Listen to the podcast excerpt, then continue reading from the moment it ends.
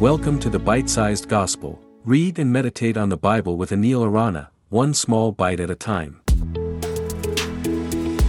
Hello and welcome to the Bite Sized Gospel. Today we will reflect on John 12, 12 to 15. Listen.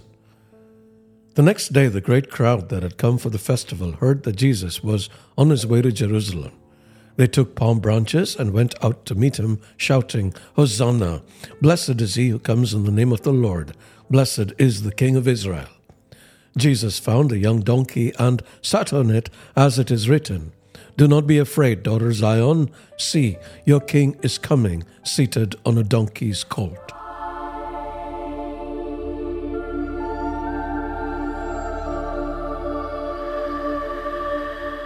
This is an amazing story about Jesus, the King of Kings, entering Jerusalem to great praise and acclaim, but seated on a donkey. In ancient times, kings and conquerors would enter cities triumphantly on horses, which were symbols of war and power. In sharp contrast, Jesus entered Jerusalem on a donkey, a humble beast of burden. It symbolized his peaceful mission, but more than that, it heralded a different kind of kingdom, one that challenged the existing order not through force, but through love, humility, and sacrifice. This was also a fulfillment of Zechariah's prophecy about Jesus coming seated on a donkey's colt, confirming his messianic identity. Zechariah's words, Do not be afraid, daughter Zion, see your king is coming, also offers words of comfort. In a world where political and social turmoil was the norm, Jesus' entry was a sign of divine assurance. The crowds shout Hosanna, which means save, please. It reveals their expectation of Jesus as a political savior who would liberate them from Roman oppression. This misinterpretation of Jesus' mission is an important element. It highlights the frequent disconnect between human expectations and God's plan.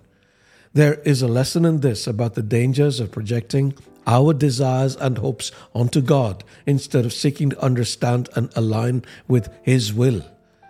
The use of palm branches by the crowd is also deeply symbolic. In Jewish tradition, palm branches were associated with victory and triumph. Their use here signifies the crowd's anticipation of Jesus' victorious reign, yet ironically foreshadows his impending suffering and death.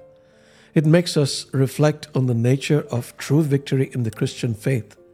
It is achieved not through dominance and power, but through sacrifice and love. Finally, this passage also invites us to reflect on the concept of recognition. The crowd recognizes Jesus as the King of Israel, but their recognition is limited to their understanding of kingship. This moment, therefore, becomes a call for a deeper, more profound recognition of Jesus' identity and mission, an invitation that extends to all of us to continually seek a fuller understanding of who Jesus is. God bless you.